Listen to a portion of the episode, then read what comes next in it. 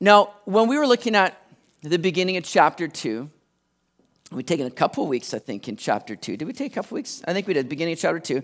And, and, so what we saw was Paul was bouncing between these pronouns, where he would be speaking at times saying you, speaking of the Gentiles, and then other times he would be saying we, you know, you were once walking according to the course of this world. But then he'd say, we all, and bringing himself along with his fellow Jews together. And so he's bouncing between these pronouns, speaking of these two different kinds of, of people. Well, now Paul makes this clear for us and takes us down memory lane again to remind us of the separation and the division that was in place between the Jews and the Gentiles before Christ and that was still having to kind of be worked through within the early church that Paul is writing to. Now, when Paul says that the Gentiles were uncircumcision or called the uncircumcision, understand that that was a, a real term of derision.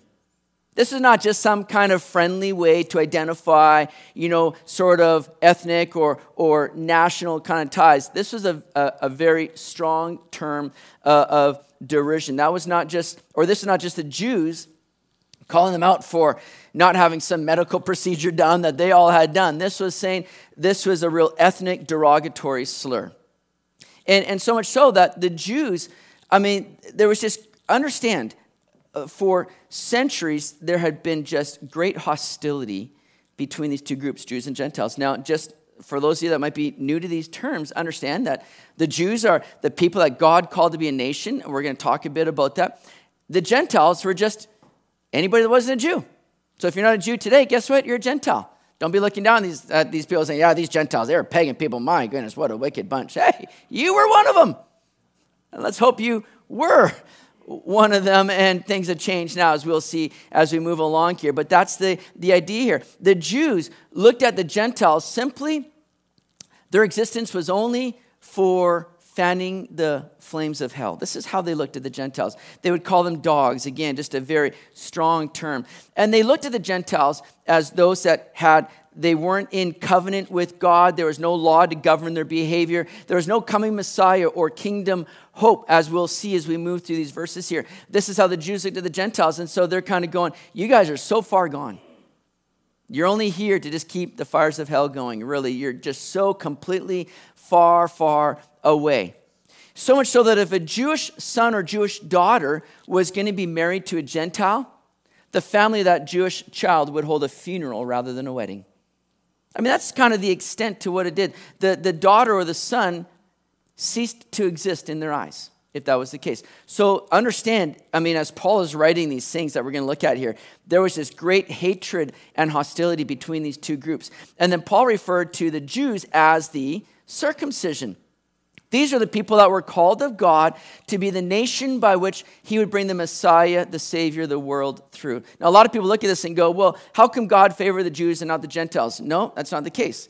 God called the Jews to be a nation that would be set apart for him, keep them in this covenant uh, relationship with him and the law, but as to protect them because they were the ones that would bring the Messiah into the world that would then bless all the nations. That would be the, uh, the, the hope for the whole world.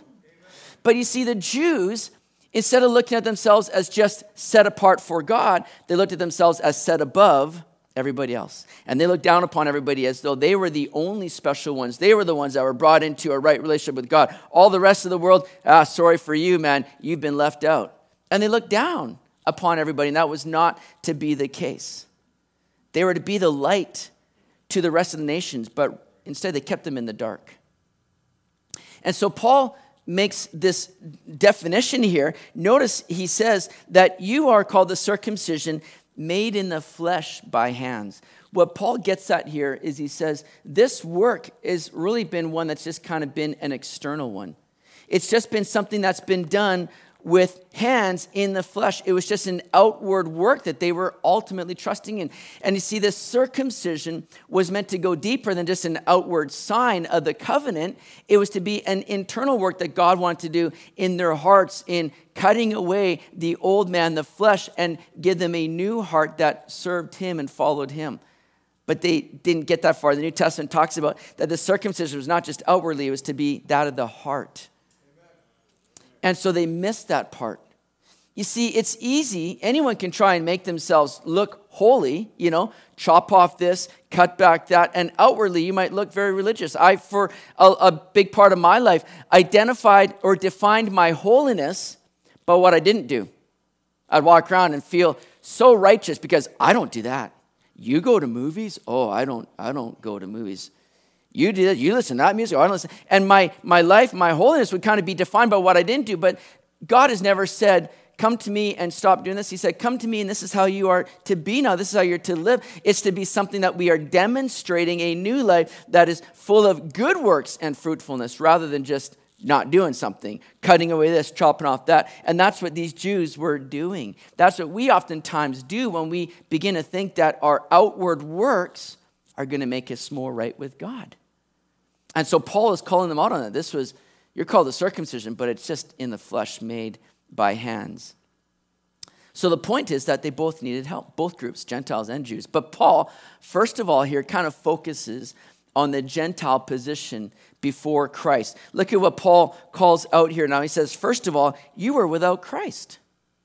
Plain and simple. See, the Gentiles were not living at all with any kind of expectancy of a Savior coming and bringing them hope, providing newness of life. They were just sort of living life like What's the purpose? What's the aim? What's the goal? They, they got nothing that they're shooting for because they're without Christ. There's no hope of a, of a, of a Messiah, a Savior that's going to come and change everything. So they're without Christ. But secondly, they were aliens from the commonwealth of Israel.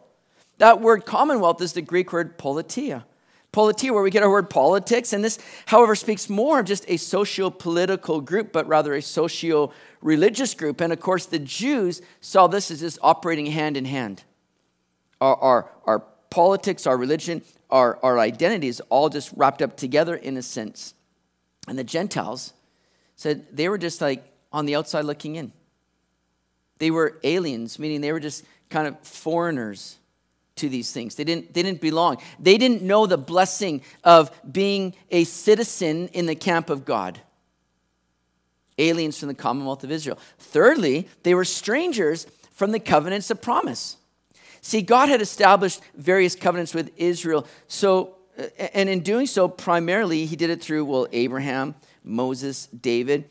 And in doing this, he was establishing again his promises with them, the work that he was going to do. And that work was going to assure the nation of giving them a land, it was going to uh, bring them a, a national existence, and then again, the hope of an eternal king. These are the covenants that God had laid out along with all the spiritual blessings that go along with it. But see, this was completely, again, foreign to the Gentiles because they were foreigners or strangers to these promises. This is something that was just not a part of who they were, what they'd been brought up in, as the Jews were. And having no hope, it was just a hopeless existence for the Gentiles. They, again, like, what is this all about? What do we, what do we ultimately are living for? And they were without God. Paul uses the Greek word atheos here, where we get our word atheist, without God. And it's not that these Gentiles were atheists because they worshiped false gods. They didn't say, oh, we don't believe in the existence of God. No, they, they worshiped false gods. The problem is they didn't know the one true God. So they were without God, hopeless, strangers, looking at the many blessings around them, yet never able to fully grasp and attain them to themselves. This is the, the boat that the Gentiles were in. But then look at verse 13. But now in Christ Jesus, you who once were far off have been brought near by the blood of Christ. Here's another huge but in the Bible. Don't you love that? We saw that in Ephesians 2, verse 4, right? But God, who is rich in mercy, now again, this huge but that just changes everything for us. Right when things look like it's a lost cause, when there's no hope, but now Jesus Christ comes in and he changes everything. And it's all through what Jesus did for us. We were the outcasts, the despised, the weak and broken. But because of Jesus, we've been brought near. Think about that. To be brought near. I get the picture of like those that, you know, go to a, a Major League Baseball game. They don't have money to buy tickets, so they sit on the, on, on the outside of the outfield wall, and they're hoping just to get a glimpse of the action, right? People up there, you know, trying to look over what's happening, what's going on in the game, right? For me, it's like a lost cause. I'm like, just find me an eye hole that I can peep through, right? About four foot level mark, and I'll be good, right? But I'm out of luck. I'm on the outside. I'm trying to get a glimpse of what's going on, what's happening inside, you know. And eh, actually, this happened one time for us where I went to uh, Vancouver Grizzlies game. Remember the Grizzlies when they were, yeah, actually happened. I know. It's sad that they're not here any longer. But so my friend and I, pastor friend, uh, Pastor Ken and I, went to a game and we said, let's just buy cheap tickets up in the nosebleeds, you know, far off, and then we'll maybe be able to move down into a empty seat because there were a lot of empty seats back when the Grizzlies were playing, right? And so we bought cheap tickets. We're up in the nosebleeds. So we're walking around the concourse um, and thinking maybe we can try to slip into a seat that's a little bit closer. And suddenly somebody stopped and said, "Hey, where are your where are your tickets? Where are you guys sitting?" And I thought, "Why are you trying? To, we're not doing anything wrong. Are you trying to bust?" I'm like getting a little bit panicky. And then she goes, "Do you want some tickets on the floor?" And we're like, "Yeah." Are you kidding me? And so she brought us down right to the floor. We were front row at an NBA game. I mean, like sweat is like flowing on us, and guys are like jumping over us. It was great. Loved it, right? But we were brought near when we were once far, far away, right? Some are brought near right into the action. This is what, what Jesus has done. He's like, uh, You were on the outside looking in, but I want to bring you near right to the action where you're not just looking at what this life is like, but now you're experiencing what this life is like in and through me. And it's all been made possible through the blood of Christ. Now, again, we looked at that word in chapter one, and that, that idea, that concept, blood of Christ, we use it in Christian terms for the Christian, it's something we're familiar with, but for the non Christian, they might be listening to that going, Blood of Christ? Why are you guys talking about the blood of Christ? It sounds so weird. It sounds so, so odd. And it might be very foreign, but what do we mean by this? Well, the implication is that the only way for somebody to brought near, to be brought near, not just to the things of God, but to God Himself, it was through the atoning sacrifice. See, all through the Old Testament, we saw sacrifice after sacrifice. And, and it was the, the, the life that had to be sacrificed for us to come near to God, for sin to be atoned. But all those sacrifices never were sufficient. They were all simply pointing to the one sacrifice that Jesus would make as the Lamb of God, the perfect man, fully man, but fully God, who would give his life in place of ours, who would pay the penalty for our sin our sins being forgiven through the blood of Christ. Now, we talk about the blood of Christ because now what that means is that Jesus fully surrendered his life. He gave his life completely. Blood was shed. A life was given so that we could now have life in him. Now, in the early church, they had to also contend with an erroneous teaching that said Jesus only came in spirit. He was just kind of like a phantom. He was never really came in the flesh. He wasn't really fully man. But we see oftentimes that term, the blood of Christ, meaning that he was in a full body. He, he surrendered his life. He gave up his life fully, sacrificially, so that we could have life in him. His blood was shed so that our sins could be forgiven, by which we can now come as a cleansed person before God and have access to God, have relationship with God. We're brought near. When we were once far away, we, we've been brought near now through the blood of Jesus Christ. How glorious, how wonderful that is for us. So that's the reality of unity, what Jesus has done. But now let's look at the relevance of unity here in verse 14, because it says this. Verse 14, for he himself is our peace, who has made both one and has broken down the middle wall of separation. Now, notice it doesn't say that Jesus brings peace, although that is true. It says that he is peace. The very person of Jesus Christ is our very means of peace. He is our peace. Peace is not found in a system or in conformity one with another. Peace is found in a person. It's found in Jesus Christ, who has made, notice this, who has made both one there in verse 14. He's made both one. Who's he talking about? Paul's talking about the Jews and the Gentiles. See, up until this time, anyone that wanted to be brought into the blessings and the privileges of God, well, they would need to convert to Judaism. You'd have to become a Jew to say, I want what's, what God's given out. Okay, then become a Jew. I mean, the, the whole circumcision thing too, like, does that apply to you? Or can we skip that part, right? But they'd have to convert to Judaism to do that. The first Christians were all Jews, and, and they still saw themselves as a separated people. They shared the good news with other Jews, and they still saw the Gentiles as that unclean bunch. It, it was a bit of a, a conundrum they were in in the, in the early church. But then, when reports started kind of being spread that Gentiles were receiving the Spirit and something significant was happening, well, it brought confusion and, and, and conflict to the Jews. And they debated over how Gentiles can be saved. What does that mean? How, how do they need to come into? They need to convert to Judaism, or was God doing a new thing now? Thankfully, they saw that God was doing a new thing. They didn't put any other restrictions on the Gentiles in order to be saved, except certain things like just stay pure, right? Be holy, be cleansed. Don't, don't drink blood and, and, and abstain from sexual immorality. Obviously, good things, right? So they didn't put them under the law. They didn't put them under other restrictions in a sense. They said, okay, God's doing something new here. And that's what Paul is saying. Through the work of Christ, we don't, we don't have Jewish Christians, we don't have Gentile Christians. We don't have Canadian Christians, American Christians. We might have good looking Christians and non, no, we don't. We, we just have good looking Christians now. We're in Christ. There's no distinction, there's no divisions, there's nothing like that any longer because we're all one in Christ. He's made both one. No matter your background or your experience, you are a new creation now in Christ. And notice what Paul says. I love that at the end of verse 14. He's broken down the middle wall of separation the middle wall of separation. Now, there was a physical reality to that. The temple in Jerusalem was built with a three to four foot high wall, which ran through the court and separated the court of the Gentiles from the rest of the inner court around the temple.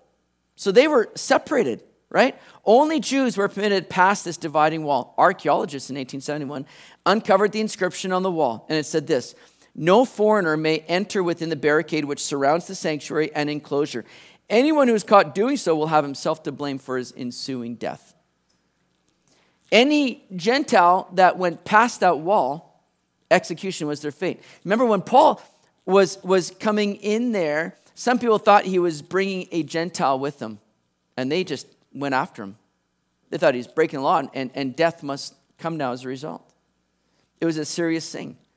Now, this wall in the temple, and the temple itself was still standing as Paul is writing this. It would soon be demolished. Nevertheless, I believe Paul has something further or greater in mind here, something I believe he mentions next. Look at verse 15. I think this begins to clear it up here, this middle wall of separation. He says, verse 15, having abolished in his flesh the enmity, that is, the law of commandments contained in ordinances, so as to create in himself one new man from the two, thus making peace. See, I believe it was the law of commandments that kept people at bay from God, that, that put up this wall of separation between man and God. The law, you see, could never make you righteous, it just revealed your unrighteousness. But Jesus came as the only righteous and sinless one, and he abolished the law in his flesh, meaning, Again, he died on a cross so that he could be the way to righteousness rather than the law. Understand that. For us to be right with God today, it's not by your works, it's not by you proving yourself, it's not by you doing good or being a good person. Those are great things. I hope you, you are, but those things will never bring you to God. They'll never make you right with God. It's only through Jesus and what he did, it's his righteousness. And we keep falling back oftentimes to works. And we talked about that last week. Works and effort when it's by grace through faith. That not of yourselves. It's the work of God, lest anyone should boast. He's done it all for us. Now, this word abolished, it means rendered inoperative or nullified. Enmity means opposition, Jesus' sacrifice on the cross as your substitute nullifies now the opposition of the law that condemns you. See, what you could never achieve in your own righteousness, you can now receive in and through Christ's righteousness. He's done it all for us. Now, this wasn't just something the Gentiles needed, this was something the Jews needed too. This was a word for the Jews as well. They needed to recognize that they weren't right with God just because they had the law, just because they were circumcised, just because they'd been brought into the covenants of God. They weren't any more right with God than the Gentiles were. They needed a further work. They needed the work of Jesus Christ. The law, you see, was just to lead them to Christ. The law was simply to show, okay, some people will say, why, was, why did God give the law then if they knew they couldn't up, uh, uphold it? Well, the law was given to keep them as a nation pure and separate, so they wouldn't be defiled, so they wouldn't be corrupted by other nations, because God was going to be bringing the Messiah through. He wanted the, the word of God to be preserved to this nation. So God gave them the law, which put various restrictions and boundaries on. The law is good, right? It just reveals, though, that we can't obtain to righteousness through it. The law then was to do a work for them presently in preserving them, keeping them safe for the work of God. But then the law was ultimately to lead them to Christ as it revealed that the law couldn't save them or make them more righteous. They needed more. And that came in and through Jesus Christ. It points us to Jesus and our need for Him. He's the one that came and fulfilled the law perfectly. It's all found in him. So this is not just about the Jews now accepting the Gentiles into their fold. This is about these two new groups coming and forming a new man, the church. Ultimately, look at what William MacDonald says. He writes this The church is new in the sense that it is a kind of organism that never existed before. it is important to see this. The New Testament church is not a continuation of the Israel of the Old Testament, it is something entirely distinct from anything that has preceded it or that will ever follow it. This should be apparent from the following. First of all, it is new that a Gentile should have equal rights and privileges with a Jew. It is new that both Jews and Gentiles should lose their national identities by becoming Christians. It is new that Jews and Gentiles should be fellow members of the body of Christ. It is new that a Jew should have the hope of reigning with Christ instead of being a subject in his kingdom. It is new that a Jew should no longer be under the law. So, this is this new work God's doing. He's not just kind of fixing this old system, He's bringing in a new way. A new way through His body, through His life, through who He is and what He's done for us, to where we can now experience peace because He is our peace. Verse 16 goes on to say, and that He might reconcile them both to God in one body through the cross, thereby putting to death the enmity. Both people groups here needed to be reconciled to God, and there's only one way for that to be achieved. That was through the cross, through putting our, our faith and trust in Jesus. The cross, you see, becomes a great turning point for all of humanity. Reconciliation to God can only happen when a person acknowledges now their need for Jesus. When they accept the fact that their sin causes death, but yet Jesus died on the cross to pay the penalty for that death and we put our trust in His work, we can now be forgiven, accepted, and reconciled to a right relationship with God. It's so good. That's the good news right there. See, when we understand that our sin caused us to be in opposition to God, that, that term enmity, to be like enemies to God, that we were lost apart from, yet He did all the work in saving us and bringing us near, then, then we should be running to the cross. Like I said, the cross is the great turning point for all of humanity. Jew and Gentile were not just to live in a new peace, they were to live as one new man, one body, the church, with Christ as the head now.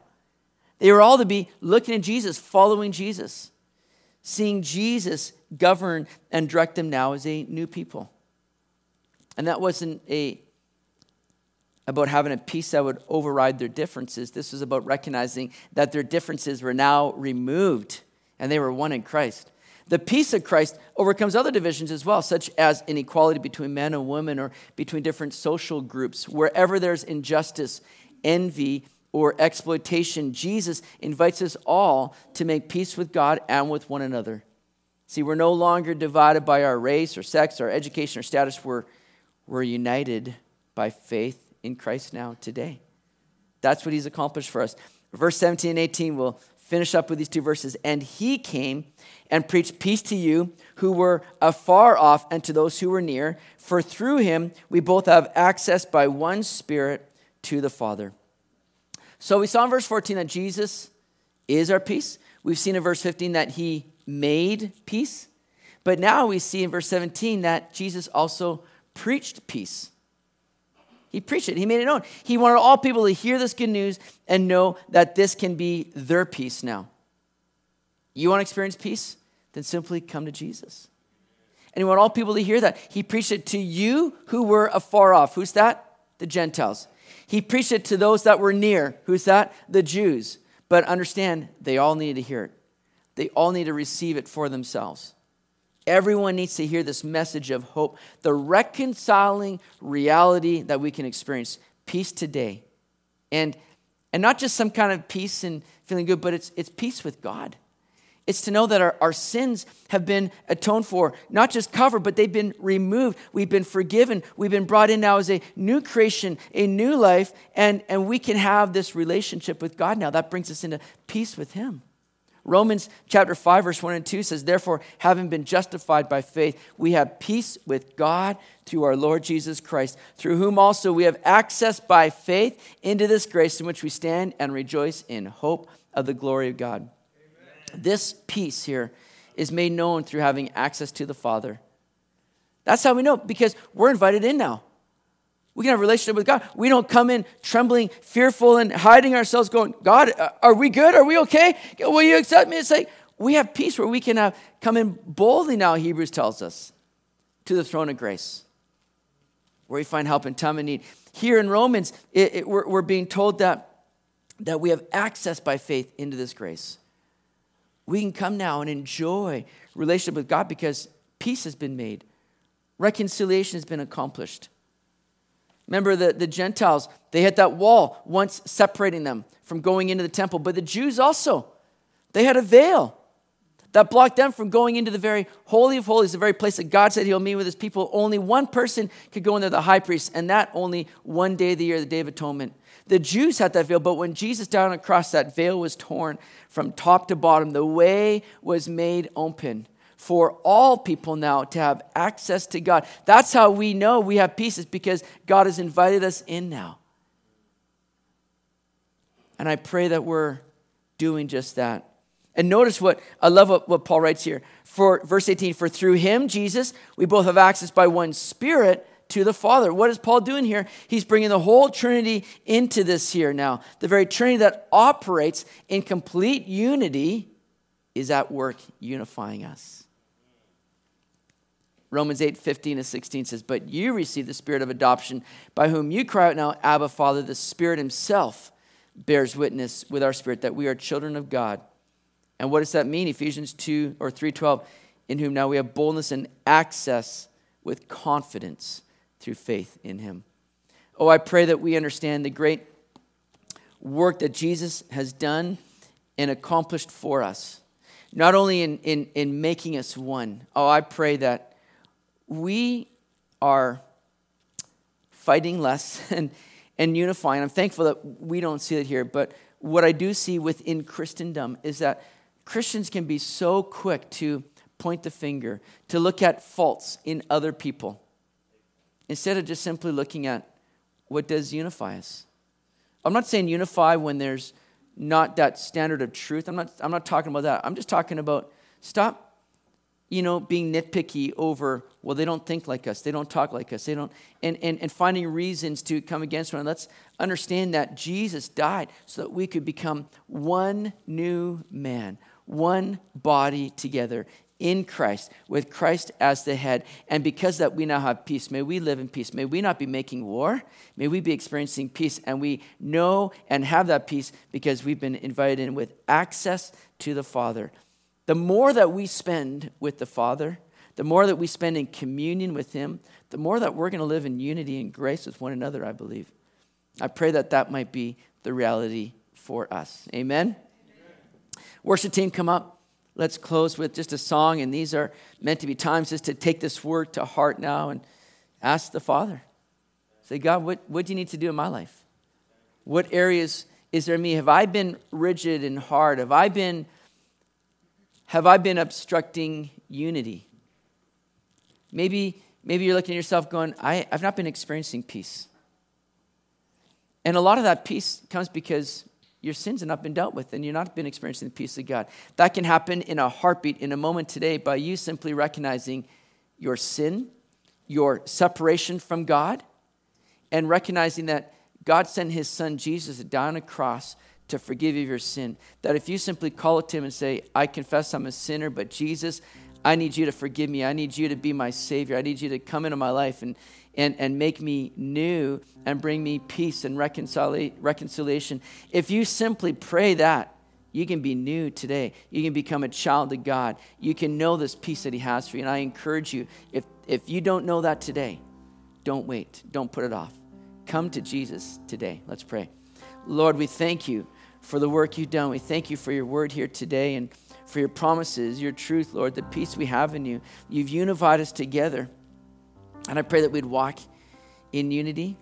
And I pray that we would, Lord, be those that are coming often to you, spending time with you, and experiencing just this great peace and life in you. Lead us today, Lord. Draw us closer to you and our need for you. We pray in your name. Amen.